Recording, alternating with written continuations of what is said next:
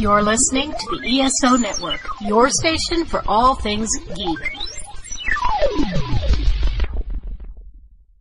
Helm report. Sir, there's Klingons on the starboard bow. Starboard bow. starboard bow. What are they doing there? They seem to be waiting for the new episode of Earth Station Trek. Science. What do we know about this Earth Station Trek? It's a podcast that treks through the history of Star Trek, from the early days on NBC to the future on Paramount Plus and everywhere in between. Navigation. How would one find such a podcast? by setting coordinates for earthstationtrek.com or by doing a sensor sweep of Spotify, iTunes, or any other quadrant where fine podcasts are available. Captain, what are we gonna do about the Klingons? We come in peace, Commander. Weapon station, shoot to kill. Shoot to kill! Shoot to kill!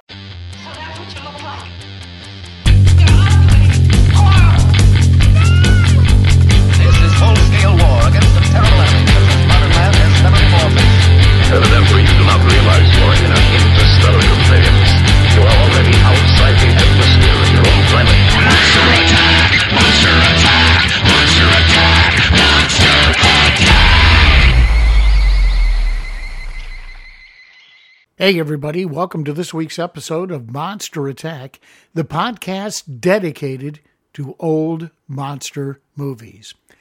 We've got an interesting one for you today. Now, many weeks ago, Mark Maddox and I talked about a film that dealt with a mistake that nearly caused the end of the world in a possible all out nuclear exchange. That one was called Failsafe. Well, this is a film that some people call the uh, sister film to Failsafe, and we're going to tell you some interesting history about it. We touched on it a little bit during the Failsafe episode. But this one is a black comedy. Failsafe was a pure drama. This one, Dr. Strangelove, or How I Learned to Stop Worrying and Love the Bomb, uh, ended up becoming a very, very wacky black comedy. In fact, this this film really, really affected me quite a bit growing up. I saw it for the first time in 1968 when it was broadcast October 11th on ABC TV as part of the Wednesday night movie. Now, if you're rushing to the internet to see if the dates match up, October 11th of 1968 was a Friday night, and uh, ABC would do that now and then. They would they would take their Wednesday night movie of the weeks, uh, which had started out originally, I believe, on Tuesday nights, and switch them around. And if they needed to fill a couple of hours, uh, they would have a Wednesday night movie on all kinds of different nights. And that threw me a little bit because I, I cross referenced it myself because I knew I had seen this um, on a, uh, a television network, on one of the big television networks. And I couldn't remember if it was CBS late night or one of the other networks. So I'm glad I checked. But ABC got the rights to the film. And uh, I will never forget that night. I just forgot what day of the week it was. But it was on 9 to 11. So that should have tipped me off that that was going to be, a, you know, probably a Friday or a Saturday night. Uh, because I doubt my folks would have been too cool with me staying up that late on a uh, school night. So, I mean, they were, like, as I've said in the past, they were very liberal about uh, you know, me taking the little black and white TV up to my room and watching uh, monster movies and sci-fi's at all hours of the night. But uh, during school, during the school day week, uh, no, uh, not not quite that liberal. So this film was broadcast on ABC TV, nine to eleven. It was part of the Wednesday night movie series, although uh, it was broadcast on Friday night. this was also the same day uh, just uh, let's really geek out science wise on this one, that Apollo 7 had its mission. Now, uh, for many of you, you might not think, well, I'm not sure why that's so appropriate, you know, why that's so exciting. Apollo 7, which was headed up by Wally Schirra, Wally Schirra was the, uh, the commander of that mission, and it, it simply uh, launched a Saturn 1B rocket up into uh, orbit and then they circled the planet for uh, for quite a while to test out the new Apollo capsule. That was the first mission after the Apollo 1 fire in 1967. So that was also a big deal. So here we go, uh, you know, with all the stuff going on about Apollo 7 in the daytime. And then that night, I see this movie being advertised on ABC TV And and I remember bits and pieces of the trailer, but it just it intrigued me so much. It's like I've got to see this movie. I've got to stay up and watch this. Uh, I thought I was getting into uh, you know a pure uh, drama like Failsafe about uh, about a mistake that nearly caused the uh, the end of the world to a nuclear exchange. But I knew Stanley Kubrick. I had uh, I had loved his films for quite a while, uh, especially uh, Paths of Glory and and a couple of others that he did. So I, I was a fan. I was already a fan when I saw this movie. This movie really cemented that even further because I remember vividly watching this. And when I realized that, wow, this has got some humor to it. It's really got some humor to it. And I, I'd never seen a black comedy before. So if someone had asked me, I, was 13 years old, I was about a month away from my 14th birthday. If somebody had asked me, you know, to explain what a black comedy was, I, I wouldn't have been able to tell them. So it was also a night where I learned to love a new type of genre. Because later on, there would be a black comedy starring George C. Scott that would come out called The Hospital. And I would, I'd become a big George C. Scott fan after this film. A lot of things happened after I saw this movie. We're going to get into all the details on it. Now, just in case you haven't seen Doctor Strangelove, I don't want to spoil it for you, so I'm going to warn you I will be spoiling everything in this episode, talking about this movie in great detail because it's such a unique film. And it is still one of my all time favorite Stanley Kubrick films. I can't just I can't just pick one film that's a favorite of mine of Stanley's, but in a list of about three or four, this is in that list. Because I walked away from this movie knowing that I had seen something really different. And there were a few kids in my neighborhood, I remember, that uh, that next day on Saturday, that had stayed up and watched it as well. And in all honesty, a lot of my friends didn't understand it. And there were bits and pieces of it I wasn't sure about. I couldn't wait to see it again. And of course, you know, as we've talked many times before, if you saw a movie on television, you might have to wait another year before you'd see it again, or at least six months when it would rerun. This one did get another broadcast in 1960, in early 1969, or I would say spring, uh, summer, whatever, when the reruns started coming back around. But I knew I'd seen something special. Now, here's the cast we're dealing with an amazing cast led by Peter Sellers. I'll jump back here in a minute. I'm going to introduce everybody first, and then I'm going to tell you about Peter Sellers. Peter Sellers plays three different characters in this movie. and of course, those of you that are Peter Sellers fans know that that's not an unusual thing for him. George C. Scott. Now, this is before Patton. So I'd only seen George C. Scott in, in some television uh, productions that he'd been involved with and whatever. I knew who he was but I didn't know him well. I mean, I didn't know his work well. He's still pretty young in this. He plays General Buck Turgidson, who's the chairman of the Joint Chiefs of Staff, character that was based on Curtis LeMay, General Curtis LeMay. Then Sterling Hayden, fascinating guy who'd been blacklisted by the House Un Americans uh, Committee. He had actually admitted that he belonged to the Communist Party at one time. That took some guts. It took some real guts. But Sterling Hayden, when he wasn't on camera, you know, he he was everything that you know he was what he was, and he plays Brigadier General Jack D. Ripper. He's a commander of an Air Force base uh, known as Burpelson Air Force Base, which was uh, part of SAC, Strategic uh, Air Command. Of course, Burpelson Air Force Base doesn't exist. Uh, but again, all of the names of things in here are going to be humorous in some way with double entendres. General Jack D. Ripper is very paranoid, and we're going to talk about that in a moment when we get into the storyline. He's the one that sets everything into motion that causes all the problems. Keenan Wynn makes an appearance about halfway through the film and, and, and then throughout the, to the end as Colonel Bat Guano. Now, I got to be honest with you, folks. When I saw this movie for the first time, I didn't know what guano was. I had to I had to look it up, and then when I did, I then it did, you know that's that's what this film did. It made me look things up because I knew I had seen something special, and, and everything, every name, every reference had two meanings to it.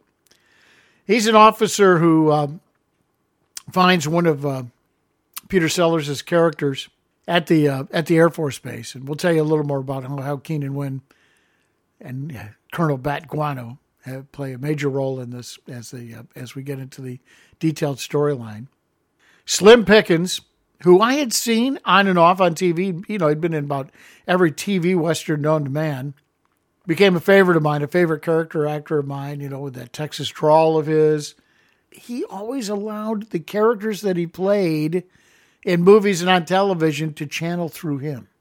It's one thing I liked about Slim Pickens because, you know, in my career, you know, I was always taught you didn't try to pretend to be somebody when you're acting. You let that character become you. And then it becomes more natural and more believable. And Slim Pickens did that with every character he- did.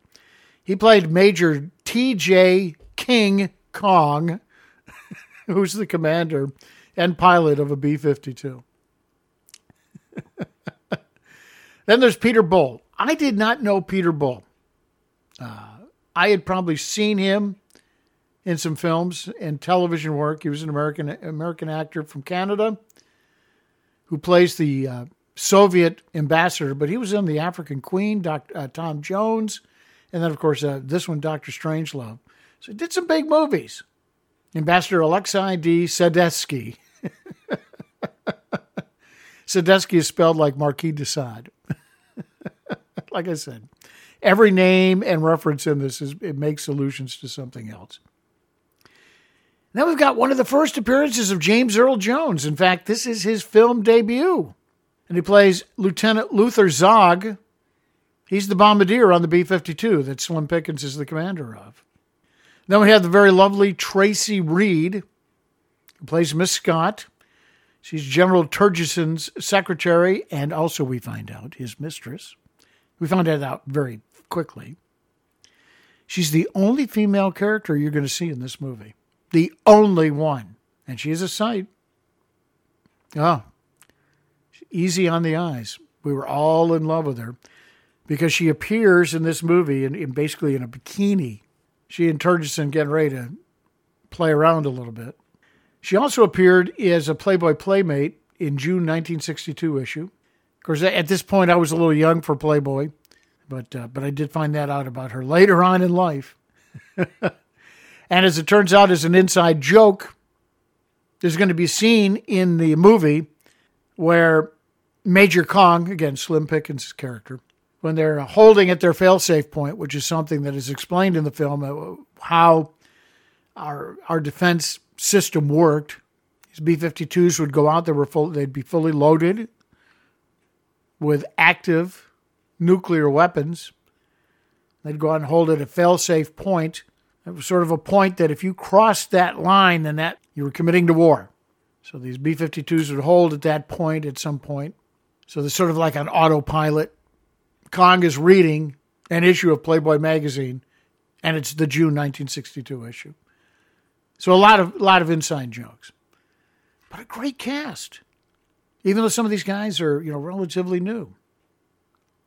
Now Columbia Pictures agreed to finance the film, and originally Stanley Kubrick was going to make a serious film based on a book called Red Alert. Now we talked about that book when we talked about Failsafe, because Failsafe was based on a book called Failsafe but got into some legal trouble because the author of Red Alert, who helped write the screenplay for this film, filed suit against him, against Failsafe, not the movie, but the book, for plagiarism because the, the, story was so similar to the one that had been written in the book Red Alert.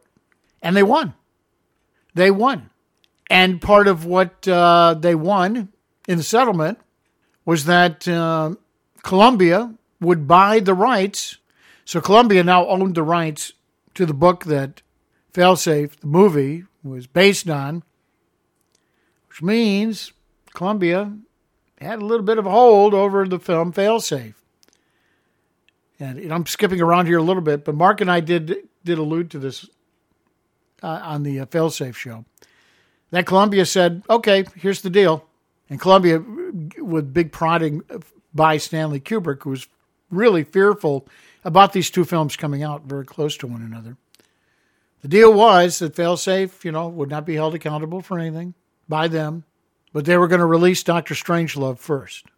And probably that led to Failsafe not doing as well in the box office. It was released eight months after Doctor Strangelove was released in June of 1964. And it, and it hurt it a little bit because a lot of people who had seen Doctor Strangelove and then Failsafe comes out several months later, and they're almost expecting the same kind of movie instead of a straight out drama, you know, like they uh, like they got. So, so Columbia is financing the film, but they had one condition that they gave Kubrick. They would agree to finance the film in its entirety if Peter Sellers played at least four major roles. Because Columbia Pictures loved the film Lolita, which was uh, shot two years and released two years earlier. And Peter Sellers' performance in that, where he assumes seven different identities, his character has multiple personalities and he assumes seven different characters. They loved that so much. In addition to a movie that Peter Sellers played in 1959 called The Mouse That Roared. I love that film. Funny comedy. He played three roles in that movie. And so Columbia says, no, if you we're going to finance the film, but we want Peter Sellers in multiple roles, at least four.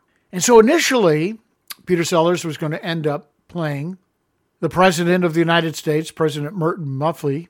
He's also going to play Group Captain Mandrake, who is a part of an exchange program between the UK and the United States, is serving as General Jack D. Ripper's aide.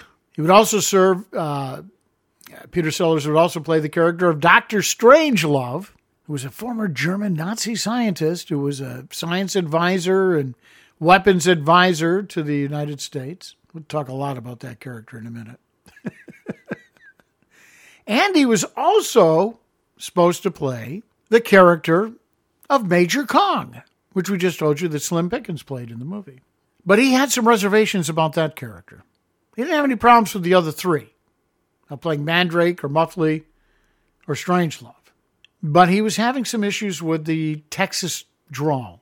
And he took home uh, some material that Columbia had given him, got a little bit of coaching on the uh, how to do the accent, and he just didn't like what he did with it. And he shot basically a little screen test for Columbia to show him, said, look, see, this isn't that good. And they agreed. And so they said, okay, just do the three. And they brought in Slim Pickens to play Major Kong. Now, interesting, so just a fun little story, because again, Slim Pickens was not well known when this movie was shot. So the new Major Kong shows up on the set. You know, you got James Earl Jones there and the other people that were playing the uh, crewmen of the B 52, all young actors. A lot of people made their debuts in this film. And they see this guy, Slim Pickens, you know, walking around with his, his, his folksy Texas drawl. Uh, I can't do Slim Pickens as well as uh, Clay Sayre does. Should have had Clay sit in on this show. And they were marveling at the fact they said, This guy is incredible. He takes the character home with him. It's amazing. And then somebody says, No, he really is like that. That's how he is. So have you ever seen Slim Pickens in any movie, he's like that all the time, or he was like that all the time during his life. so in a lot of films, he always sort of played himself. But let's talk about these characters that Peter Sellers plays. Group Captain Lionel Mandrake. He was the easiest of the three for Sellers to play because Sellers, who actually served in the RAF during World War II, apparently had a, had a reputation for mimicking his superiors. He was sort of an impressionist, you know. The guys he served with really, really enjoyed that. And if you're a fan of Terry Thomas, who acted with Peter, in fact, I'm surprised he's not in this movie. Uh, but if you're a fan of Terry Thomas, then you will see that Sellers is relying a lot on how Terry Thomas probably would have approached this role. So he used his buddy's, you know, technique a little bit on this one. And he, you know, he's he, he stayed, he's stiff, he's by the book. You know, this is part of an exchange program between the the RAF and the uh, United States Air Force, and he want, you know, he doesn't want to embarrass his country or the RAF. And his scenes with Sterling Hayden in this one, when they find out when he finds out what's really going on, which to tell you about in just a minute, are legendary. Now, as president, Merkin Muffley, Sellers decided to go a Midwestern approach. And Sellers said he drew his inspiration from Adlai Stevenson, who had run for president against Dwight D. Eisenhower, both in 1952 and 1956. And he was a UN ambassador for the Kennedy administration during the time of the Cuban Missile Crisis. And I didn't catch that as a kid. I uh, I was just getting into politics in 1968. My grandfather was getting me into it pretty heavily. We would have a major, you know, a major election coming up a month after this movie, after I saw this movie, and that's when I really got into it. I, I remember, I think the first big political thing that my my grandfather, my my father's father, got me into because he was a big politician, was the uh, uh, the the conventions, the Republican and the Democratic conventions of 1968. And if you're if you are familiar with the history of it or were alive back then, uh, the 68 Democratic convention in Chicago was pretty controversial, pretty pretty controversial. And of course, uh, you know, LBJ had also always, already made his announcement that he was not going to run again. So we were coming up on the election that featured Richard Nixon running against Hubert Humphrey. But I didn't know about Adlai Stevenson. I mean, I never heard any of his speeches, so I wasn't really sure. Now, originally, President Muffley was going to have a bad head cold, and he was going to play the, the role also very effeminately. And Kubrick didn't like it. Not only didn't he he didn't like it, but also the, the crew kept cracking up so much by what Sellers was doing. He says, "Okay, we're going to make him a serious character," and they did. Has a slight effeminate touch to him, but Sellers basically plays it straight, and they left in a little bit about the bad head cold or whatever, but it's not really that apparent in the final cut of Doctor Strangelove. It's a nice trade off to the next character we're going to talk about, and that is Doctor Strangelove. Scientist, former Nazi. Again, if you're a, a historian of uh, World War II, Operation Paperclip, which is uh, the U.S.'s uh, project to recruit top German scientists at the end of World War II. Where we got Wernher von Braun and a lot of other scientists that uh, were involved in NASA with our own space program. And then the Russians got the ones they wanted, and we were going head to head. Doctor Strangelove is the funniest character in this movie. He's definitely one of the funniest, funniest characters we've ever seen. He's he's a combination of a man who served with the Rand Corporation, did a lot of studies for the United States. Herman Kahn, and it was Herman Kahn who promoted the policy of MAD that we talked about in Failsafe, the Mutual Assured Destruction policy, which is, we still follow that to this day. Both sides, both of the major sides have nukes. They're not going to use them because they know it's a lost cause and that will keep everybody safe. Now, it's always been rumored that Dr. Strangelove in this movie was based on uh, Henry Kissinger, but that I, I'm I'm gonna I'm taking the side of those that say no, that's not true. Kissinger really is is about a year away from coming to uh, prominence in the Nixon administration. In fact, it would, it would probably really be around 1970 before he really became well known. With his work on uh, the Vietnam War, you know, trying to come to an agreement, an armistice or a settlement with their with them, and setting up Nixon's trip to China. Doctor Strangelove is totally wacko. He's in a wheelchair, and his right hand has a mind of its own. Now, there is a condition called alien hand syndrome. Yeah, I kid you not. It's a syndrome where the where the extremities, the, the limbs, sort of act independently of what you're thinking, and so that's what they sort of suggest here.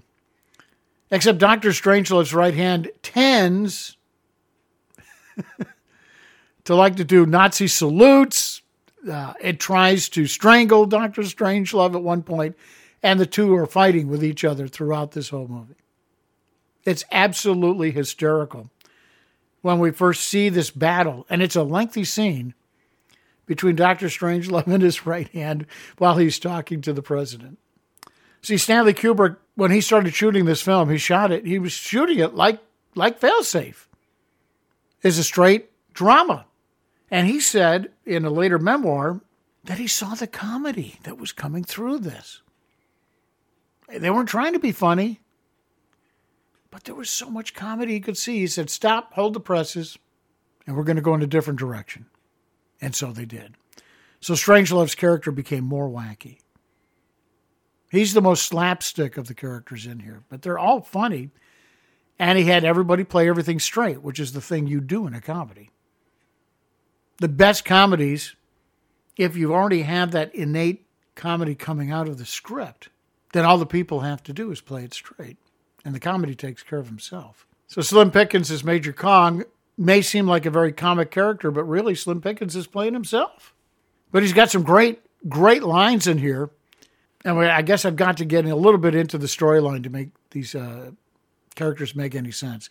What happens is is that is that Jack D. Ripper, the commander of Burpelson Air Force Base, goes crazy, and he sends the whole bomber wing that's stationed there to attack Russia. Makes him believe that there's been a sneak attack on Washington. They have a wing attack called Plan R for that contingency, because God forbid the United States suffer a sneak attack and the whole chain of command goes down. Plan R allowed for that, allowed them to have power over the nuclear weapons so they could fight back. Now, after Sellers turned down the role or said, Look, I, I can't do this role, it's not right for me, Kubrick actually approached Dan Blocker, who at the time was a very popular actor on Bonanza. And I got to admit, he would have been interesting to see him play that, but his agent rejected the script. He said it was too quote unquote pinko, too communist. That's when Kubrick went to went to Pickens. He had seen a Western film called One Eyed Jacks. Remember that? With Marlon Brando. And Slim had been in that, and he really liked him. And he said, Yep, he can do this. So let's talk about, real quickly, Jack D. Ripper. Sterling Hayden was talked out of retirement. I mean, he'd been forced into retirement because of the, the whole communist thing that ruined a lot of careers. And I liked Sterling Hayden. I'd seen him in a lot of films. He had done a lot of work before this. He'd been gone for five years, and Kubrick finally talked him into coming out of retirement to do this. He wasn't sure, but he decided, okay. Now, the character of Jack D. Ripper has given in to a conspiracy, which is another reason I wanted to bring this one out now because we've been going through so many of these conspiracies contemporary time now. See, cons- conspiracy theories are not just nowadays, they've been around for a long, long time. And there was a conspiracy theory that came out from the John Birch Society, a very ultra right wing society in the 60s that a lot of people gave into. I mean, that, you know, followed almost like a cult, like a political cult. Of course, we, we can't relate to anything like that nowadays. I'm sorry, I don't want to get into politics here. But they had a theory that the communists in Russia were basically poisoning us through fluoridation. And a lot of people really believe this. You know, putting fluoride in the water, which was done to help your teeth and all that, was destroying us. And Jack D. Ripper explains to Lionel Mandrake, you know, Group Captain Lionel Mandrake, that the reason he's launching this attack is because of this secret attack that the communists are making against Americans using fluoridation. And he discovered that fluoridation was hurting us during the act of making love and realized that our precious bodily fluids, that's exactly how he puts it, it's a running gag throughout this whole film, We're being destroyed by fluoridation. So Ripper launches the bomber wing using Plan R so that all of the guys in the bomber wing think there's been a sneak attack on Washington, and they head for their their primary targets. Now I've got General Buck Turgidson. Now I I was not that familiar with Curtis LeMay. He would later run as a vice presidential candidate for you know for uh, George Wallace when George Wallace ran as an independent candidate for president in 1968. And Wallace, who was you know running on a you know a pretty you know pretty right wing type of platform, picked Curtis LeMay because Curtis LeMay was a uh, he was quite a guy. I mean, you know, he was. I want to say, you know, if you thought George S. Patton was a wild general, uh, Curtis LeMay was right up there, and then some. And uh, you know, he was very, uh, you know, he he was he was he was very very conservative when he served as the, uh, the the chairman of the Joint Chiefs of Staff. Now, George C. Scott wanted to play this a little reserved, but after Stanley Kubrick decided to go with the black comedy, he had to figure a way to get George C. Scott to go overboard with the character to make it work. And Scott didn't trust Stanley Kubrick. In fact, he didn't like Kubrick. Now, this is coming from James Earl Jones talking about the making of Doctor Strangelove. And Scott wasn't comfortable doing it that way. That I mean, you know, he just didn't like that. So Kubrick talked Scott into to doing some over the top rehearsals. And he and he filmed them, unbeknownst to Scott. And Scott never knew that they were using those takes and not the more reserved takes that he would do after he did the, the crazy ones. Now, one of the things that helped Kubrick deal with George C. Scott was Scott was a big chess player, and Kubrick was an excellent chess player. And they played the played the game constantly on the set during setups and, and downtime.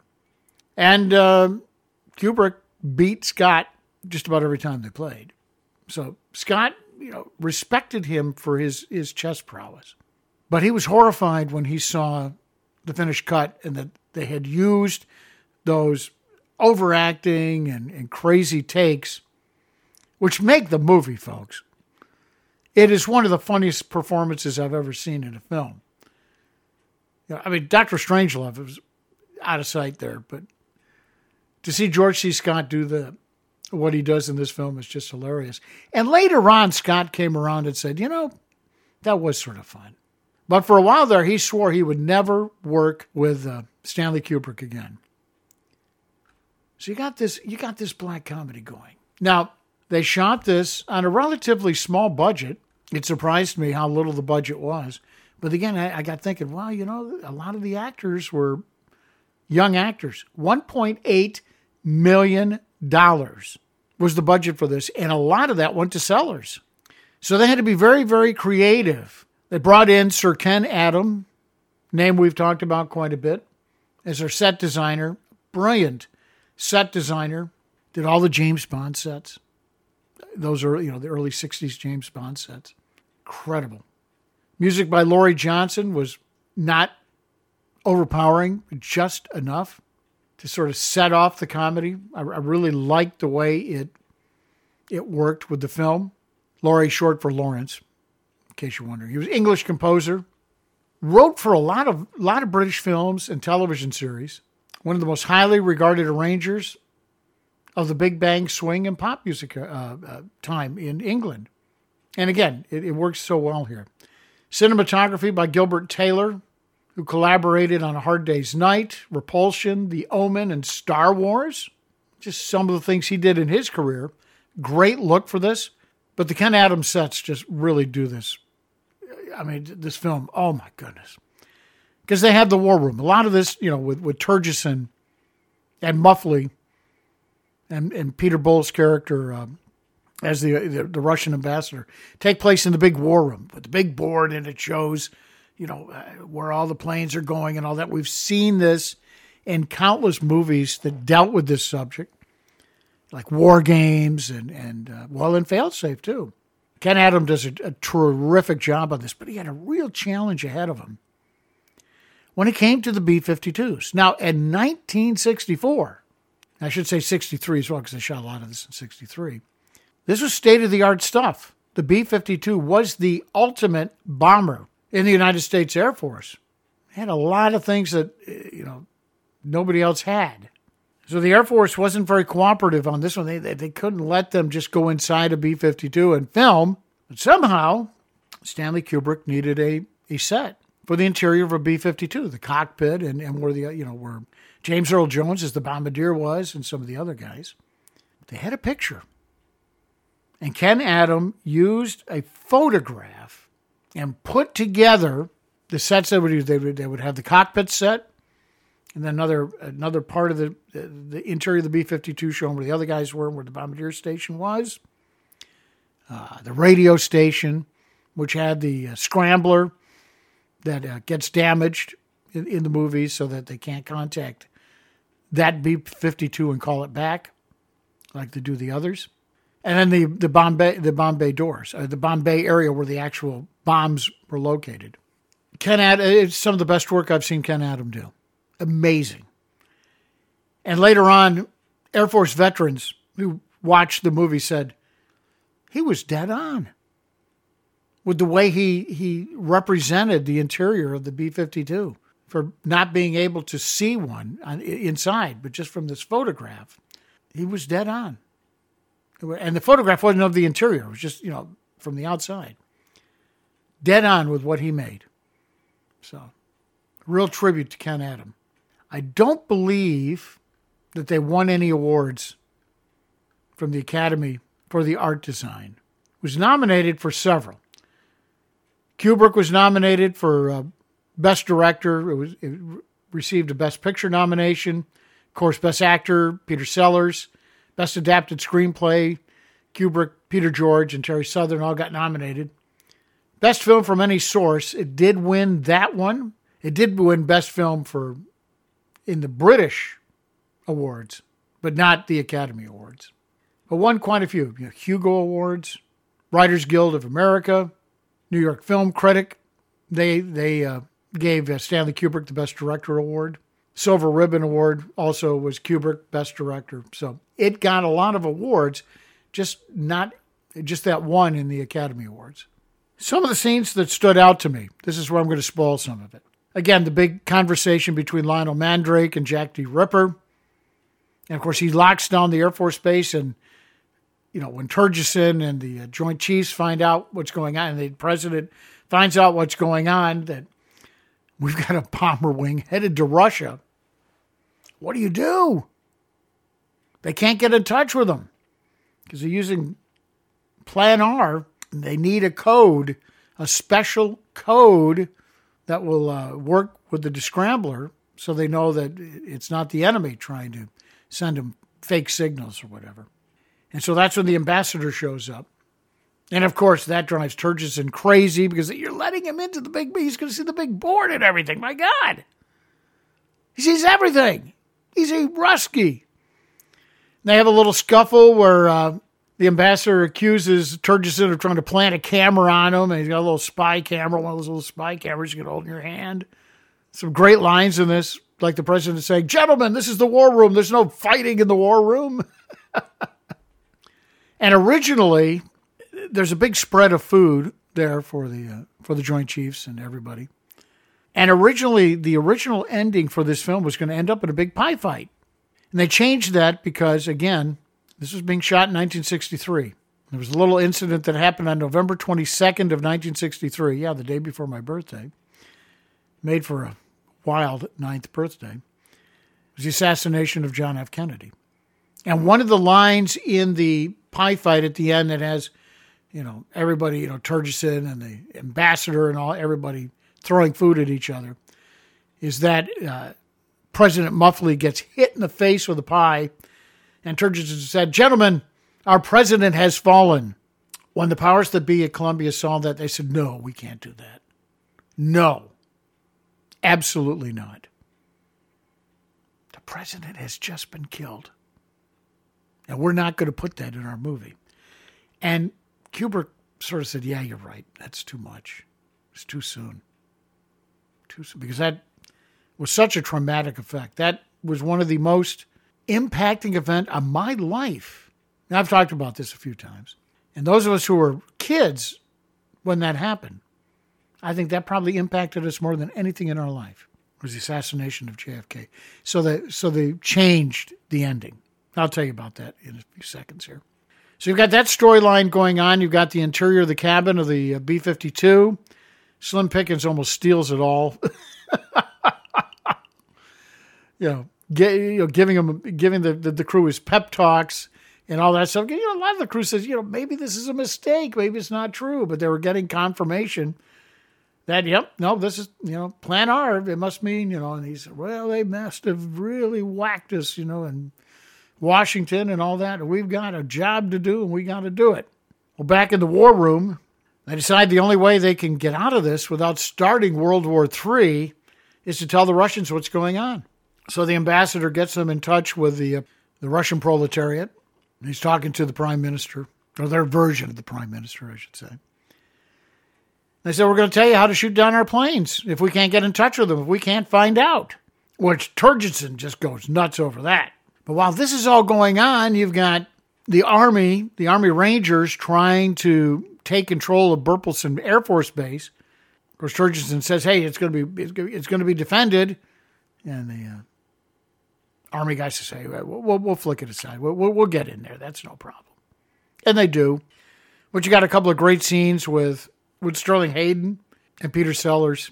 And Sellers is trying to make sense out of all of this and to not go into a whole lot of detail. I mean, you've got you've got uh, Jack D. Ripper with a 30 caliber machine gun of the full thing shooting it out the window at the soldiers trying to take over the Air Force Base.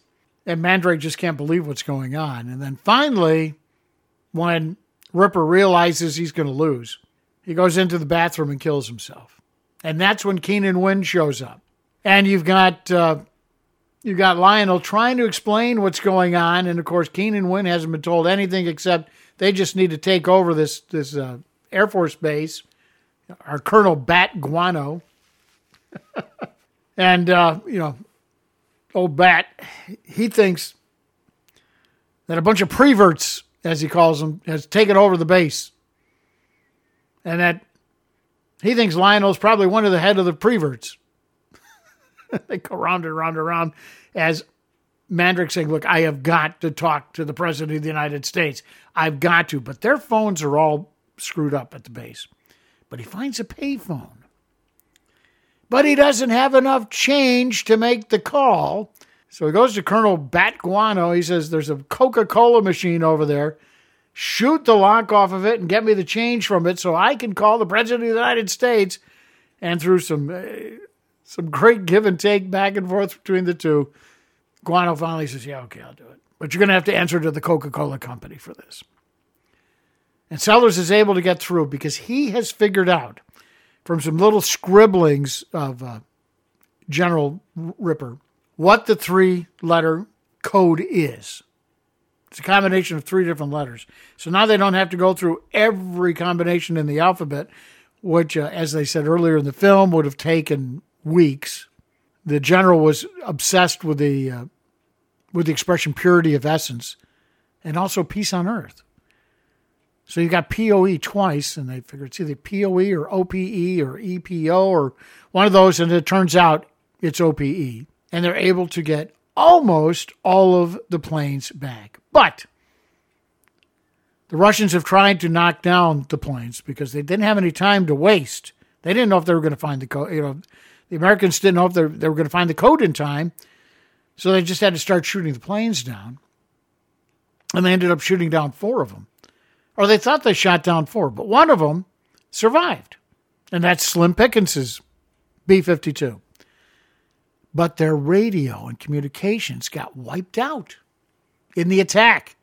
So they still don't know they're this is not supposed to be happening. And they're heading to their, their target.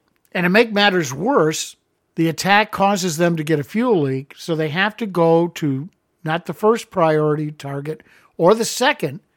They've got to find a target of opportunity, just anywhere they can drop their bomb of military at a place of military importance. So now the war room thinking they know where they're going. And Muffley's telling the you know the, the prime minister just throw everything you got up in these areas and take them down because we can't get in touch with them. They really don't know where they're going to be.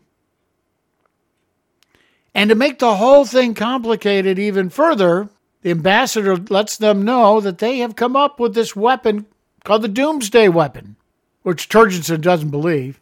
But the weapon supposedly is a series of hydrogen bombs all connected together by a computer. And when the computer senses that Russia is being attacked, it sets them all off. And the, the commonality of all of those going off at the same time will destroy the world.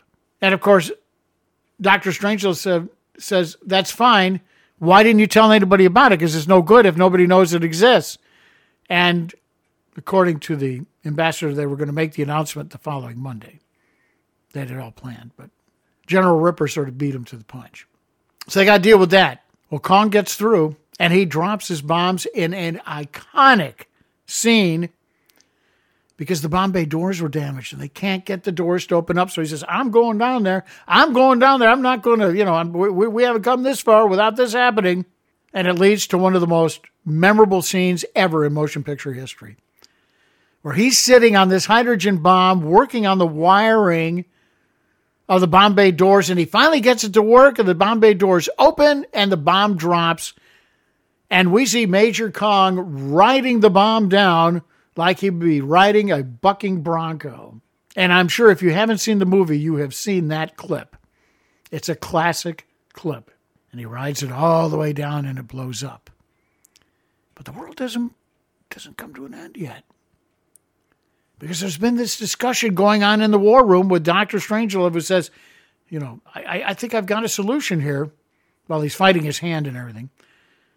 We can we can set up key people in the mine shafts of this country, you know, get as deep as we can in the mine shafts, start our civilization there. Of course, he mentions that, you know, it'd probably be uh, 10 women to one man so they could repopulate quicker, which Turgidson all of a sudden says, Hey, I sort of like that. And so does the ambassador. He says, Yeah, I like that too. That's a good idea. And they go round and round and round. And, and all this time, now, this is, this is a joke or a, a reference that if you weren't alive back then, you may not understand. But you basically, you had the United States and the Russia that were going toe to toe in the Cold War.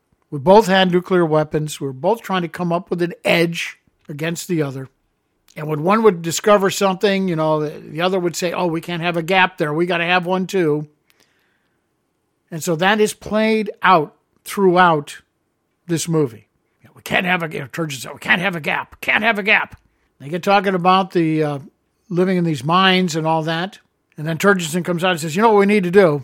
You know, we're going to be staying down there for about 100 years. We need to take some of our bombs down there with us so we can come out with bombs so we don't have a mine shaft gap. And the ambassador's heard enough. And he's got a little gizmo with him. And he goes off by himself while they're all fighting and, and discussing it. And uh, Dr. Strangelove's going crazy. I won't tell you about that. You got to watch that. I can't describe it enough to, to give it justice. And the ambassador triggers the, he has the trigger for the doomsday bomb. And the film ends with all these hydrogen, you know, pictures of hydrogen bombs going off to the song We'll Meet Again. don't know where, don't know when. And it's a much better ending than I think the, uh, than the food fight would have been. It's even crazier than what I've told you here, folks. I've told you a lot, a lot more than I normally do for these movies. I put this movie in my top 20 of all time of favorites of mine. Maybe it slips into the top 10. It's tough because I have new ones that have sort of jumped position. But as a kid, I walked away from this. 13 years old. I'm 13 years old, about ready. I'm a month from turning 14. I'd never seen a movie like this in my life and it made quite an impact on me. And over the years, it just kept getting better and better and better. And I learned to love black comedies. I think it's one of Kubrick's very best. And there's a lot of people that don't like this movie, a lot, but I'm a huge fan of this film. So if you haven't seen Doctor Strangelove or How I Learned to Stop Worrying and Love the Bomb, it's very easy to find. If you're a, a, subscriber to Max, they have it in their library. So your your membership to Max, uh, you know, it, it- you don't have to pay any extra fees. But it's around. I mean, I had it on VHS, I had it on DVD. Never did get it on Blu-ray. I probably should. Should add that as I'm rebuilding my collection now. And I pull it out every now and then and watch it, and I just have more fun with it. As much fun as I had when I first saw it as a 13 year old kid. Doctor Strangelove. Check it out, folks. It is quite a movie. Definitely one in a million. Hey, folks, we'll be back with you again next week. We are a show away from episode number 400, which, as I've been teasing you, is going to be a very, very special show. We're going to visit an old friend next week, a movie that's coming up on a big anniversary, and one that still sustains itself after all these decades. Hmm, that could be a number of different films, couldn't it? Well, we'll let you know about it next Monday. Have a great week, folks, and we'll see you for episode number 399 next Monday. Have a good one.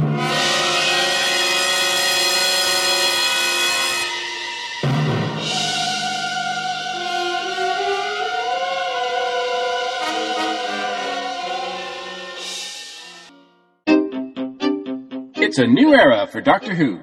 Life depends on change and renewal.